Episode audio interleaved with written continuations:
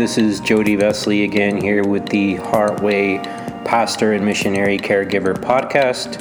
We're still in season three and we're continuing with the idea of stories. And so in Heartway, uh, I think we have said before in previous seasons, it's not just me uh, that's doing the member care, but my wife Gabby also uh, does member care with me. And so today we're going to hear from Gabby and her testimony and some of her story. Uh, if you listen earlier on in this season, you can hear my story, and then in another episode, my call to ministry, and then into Russia. And so today we're going to hear uh, Gabby's story. So, welcome, Gabby. Hello.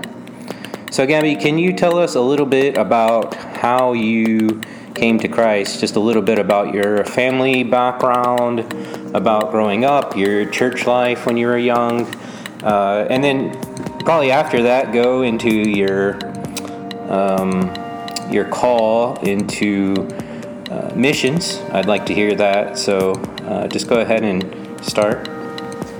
Yeah, so as a child, I don't really remember a time where I was not in church with my family. Um, my family is very active in church. Uh, I always knew that God existed and that um, I always knew how to become a believer. Uh, we were a part of a Southern Baptist church when I was growing up, a large Southern Baptist church. Um, I remember one one afternoon I was sitting on top of a table instead of at the table, which was kind of odd because my mom was pretty strict at rules, but I guess she just hadn't noticed. And I remember sitting on the table and she was cooking and um, baptized, and I said sure. And so the following week I was baptized. Um, when oh I was very little, maybe six years old. So that's my testimony of coming to Christ. Okay. And so you were six, so you're pretty young, but you're raised in a Christian family, so that kind of makes sense. Um, so after that point, uh, kind of go between there into the next kind of big point in your Christian walk, which I think happened at a church camp. Yeah, actually, uh, God was really real to me when I was growing up, and um, I know that probably a lot of kids, He's real to a lot of kids, um, which is why I think God calls us to have faith like a child. But um, I remember doing things like um, having missionaries come to our church, and I would decide to give all the money that I had, which would be like, you know, $20 maybe. Um, and I'd give it all to God. I remember this one instance I was like, I'm going to give it to this missionary. I feel like God's calling me to, or wanted me to give this money to this missionary. So I did. And then God would bless me. Like immediately after that, God um, had somebody come up to me and they're like, oh, you know, we have um, this little odd job that we need you to do. Can you do this for us? And then we'd like to pay you to do it. So God, even at a young age, God would use these little instances to really build my faith in Him and to make Him really real to me. Even at a young age, God was really real to me. Um, so as I grew up, we were a part of something called Girls in Action GAs and it's a very act. It was a very active group where we were in the community serving people, and it was really missions focused. Um, so our camps in the summer always had missionaries that would stay for the entire week. This one particular camp, I think I was around 12 years old. There's a missionary family there, and you know, I just couldn't get them off my mind. I just had to stay with them the whole weekend. I just asked them all these questions, and they were so interesting to me. And the idea of being able to spend the rest of my life sharing um, God's word with people and sharing God's love with people was just something I was so excited about and I couldn't really get off my mind. And um, I came home from church camp and that next Sunday, as soon as I came from church camp, I walked down the aisle at my church and I was, like I said, 12 years old. And I told the pastor, God is calling me to be a missionary. And uh, there was a lot of celebration in the church. The church is really supportive of me. They are excited for me. Um, and that began my road as um, a missionary. And uh, every decision when I would look at college or I would look at um, things after high school. It always involved how was I going to be able to use this to be a missionary? Um, how could I use this to go to a foreign country and to serve God? So that's that's a great story. I think I said before in a previous season when I interviewed Gabby, I said I introduced her as my Priscilla. So together we're kind of like the missionary couple, Aquila and Priscilla, and we work together.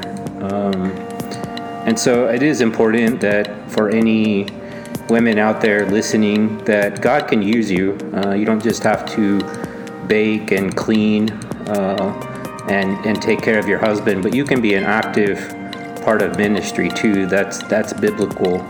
And so, uh, if you have that leading, if you have that calling, don't hesitate to follow it. Be obedient. And so, um, Gabby, what would you say the next big part in your Christian walk was? So you came to Christ, and then you were called into missions around 12 years old. Um, after that, now you're now you're in your mid 30s. So after that, um, what was the next big moment? Yeah, you know, it's gonna sound. It's actually gonna sound a little funny, I think, but it was a very. Um, it was a very pivotal point in my life, and especially in my Christian life. Um, so, like I said, growing up, I always knew God was real. He was very real to me. Um, I would witness to people. I uh, loved sharing the good news. I'd go on mission trips. I like studying my Bible. I felt very close to God. And as I as I got older, um, you know, you start questioning things, I guess. And you hear that, I think, a lot in churches. You hear people saying that you're questioning God or, um, you know, not sure what God's doing in your life.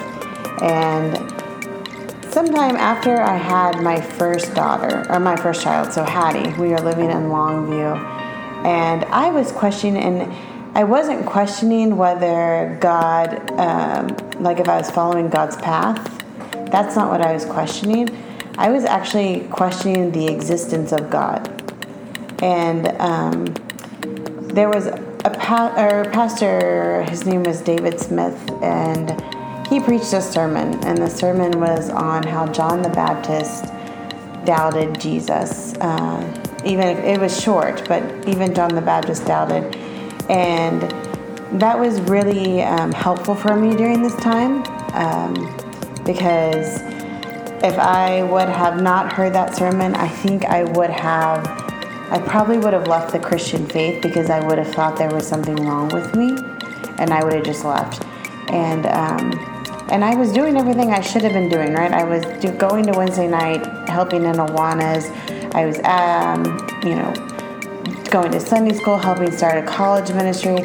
I was at church, you know, studying. I was still studying my Bible. I was still doing everything that a, a Christian should do. Um, but there was just this huge doubt for me. I just, uh, I just couldn't understand. I couldn't rationalize God being there, and um, it was a really, it was a really dark couple of years for me. Um, and I can tell you what finally drew me out of that was um, was actually something that you did, was something that Jody did. Um, so Jody has always been an evangelist since he became a Christian. It's always been very, very important for Jody to be uh, doing some type of work sharing the gospel with people. Uh, evangelism is a very big part of his life. And so in Longview, Texas, uh, in our church, he got a group of us together to go door to door knocking and share just the good news. Um, that was the whole point of this ministry. It wasn't to, there was no fluff to it. The main point of the ministry was to knock on somebody's door and to tell them how to become a Christian. And uh, we had done this in Angleton. It had been successful in Angleton. We'd started some Bible studies, and he wanted to see if we could do something like that in Longview. Um, so I remember uh, we went out, there was a small group of us, and we would go out on Saturday mornings and knock on people's doors. And um, so we did that, and you know, not one person, not one person became a believer. in that from from this ministry the whole time that we did this. But you know what it did do was every single time that we came back to the church from doing that, I felt uplifted and I felt good and I felt happy and I felt joy. And I couldn't explain that. That was inexplainable to me because if I if God was not there and it wasn't I wasn't doing you know, God calls us to share his news. He doesn't call us to win souls. He doesn't call us to save people. He tells us to go out uh, and to make disciples and to to share our testimonies. And that's what we were doing.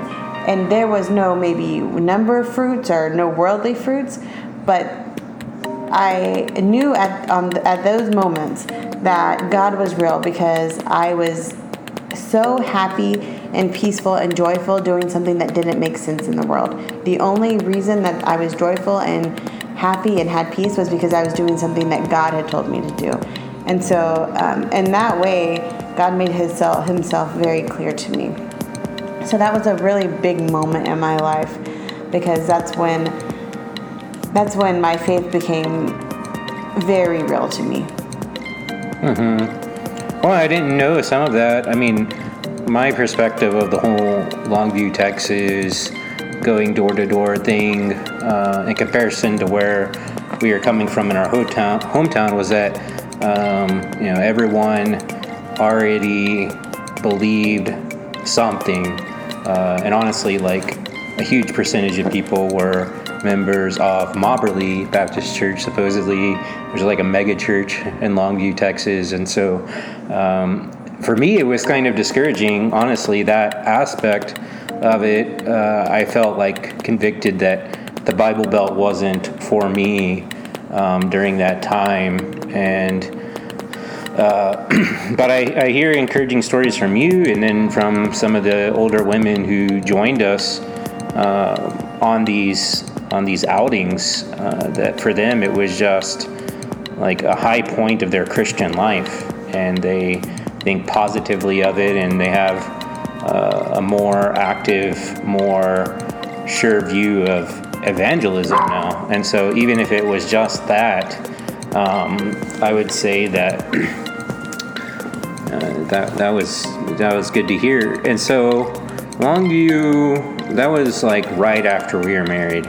Um, is there any any point after that? Next next week we're going to interview you on uh, what you have going with your studies right now and how that fits into the Heartway ministry and how God has worked that whole thing out uh, to provide a whole new level of in a whole new area of member care that um, we weren't even initially expecting maybe when we started this journey um, but is there anything after the initial start in Longview that you would you would call your next peak of your Christian life? Yeah. Um, so once we moved to Russia, that was obviously a huge. Um, I mean, it's a step of faith. Um, it's a, um, a new type of life. Obviously, you're living in a foreign country, but it's a lot more than that because you're leaving, you know, your family behind, you're leaving um, pretty much your whole world that you've ever known behind. So I would say the next big step for me after um, after that was uh, when I started making true friendships in Russia with um, Russians. So um, it's like uh, you get to this idea, you know, you're going in there, you want to share the gospel with them, you want to see souls saved, you want to um, do something mighty for God's kingdom, and you get over there and you see that you know they're just people, and they're just like us, and um, so when we start, when I finally was able to make real friendships with them, and by real friendships I mean it wasn't just me giving so um, I go over there and I can share my faith with them, and I can cook them meals, and I can invite them to my house, and I can babysit their children. But that's a very one-sided relationship. When it became a, an actual relationship where I could share my hurts with them, and they would pray for me, and you know, there was one time it really sticks out to me because. Uh, we weren't able to access some funds uh, in the states. We where there was no way for Jody's bank card had messed up. There was no way for us to get money in Russia for a little while. And uh, I mean, like Jody, of course, had backup plan or whatever. But um, for I was sharing this with one of our friends in Russia, and her immediate response was, "Well, we can, you know, just let us know what money you need." And Russians are not wealthy. I mean, it's not. They don't have, you know, money well, some Russians are wealthy, but this particular Russian was yeah, not the wealthy. the average Russian isn't Yeah. wealthy. Like when you hear about the the the wealthy Russians, that's a very small percentage, and they're very wealthy. But you gotta keep in mind the average middle class uh, is much lower than our middle class. Right. So uh, she like very quickly uh, uh, was very willing to to try to gather whatever funds we needed so that we could uh, survive or you know live until things worked out. And it was just um, a really humbling experience to see that to be you know as dependent on other people as you thought they were on you. So. That's good. Yeah, um, that's a good experience, and I'm glad that the Russians came through in that way, and that it, it helped your faith. Um, so that was in Russia, and next time we're gonna get into uh, your your studies and that story. So I don't want to get too far into that. But is there anything else you can think of that's that's not connected to that aspect that you would like to add to what you've already said today? I, I think that I have enjoyed the journey that God's had us on. I don't think that it's always been rainbows and butterflies, but I think that because it hasn't always been rainbows and butterflies, the rainbows and butterflies are, are a lot better. they're a lot more beautiful when you see them, um, and they're a lot more real. So uh, I'm just, it's, it's been a wild ride, but I'm really enjoying the ride that we're on. So I'm thankful that God has had patience with me as we continue this this journey in life. Mm-hmm. Yeah, it has been a wild ride um, from moving over to Russia, leaving most things, and then coming back thinking that we would return to Russia, and then not having that possibility, and having a, a, a lot going on with that whole transition back here, which I still, I mean, I still feel like we're in that transition. Right? It's been Yeah. a couple years, but in that time, um, we've obviously translated our Russian ministry to online. The ministry's continuing there. It has gone through a lot of challenges and still is, um, but it's going. And uh, since January, we've been doing Heartway officially. And so, um, and you've been doing your studies basically this whole time since we've been back. Yeah. Uh, and so, um, you know, God has God has provided for that, and so we'll get into that story next week. Uh, but I've enjoyed talking to you, Gabby, in this podcast, and uh, I'm glad that you were able to share your your testimony here. And this is the Heartway podcast, where we seek to help with issues at the source. Until next time.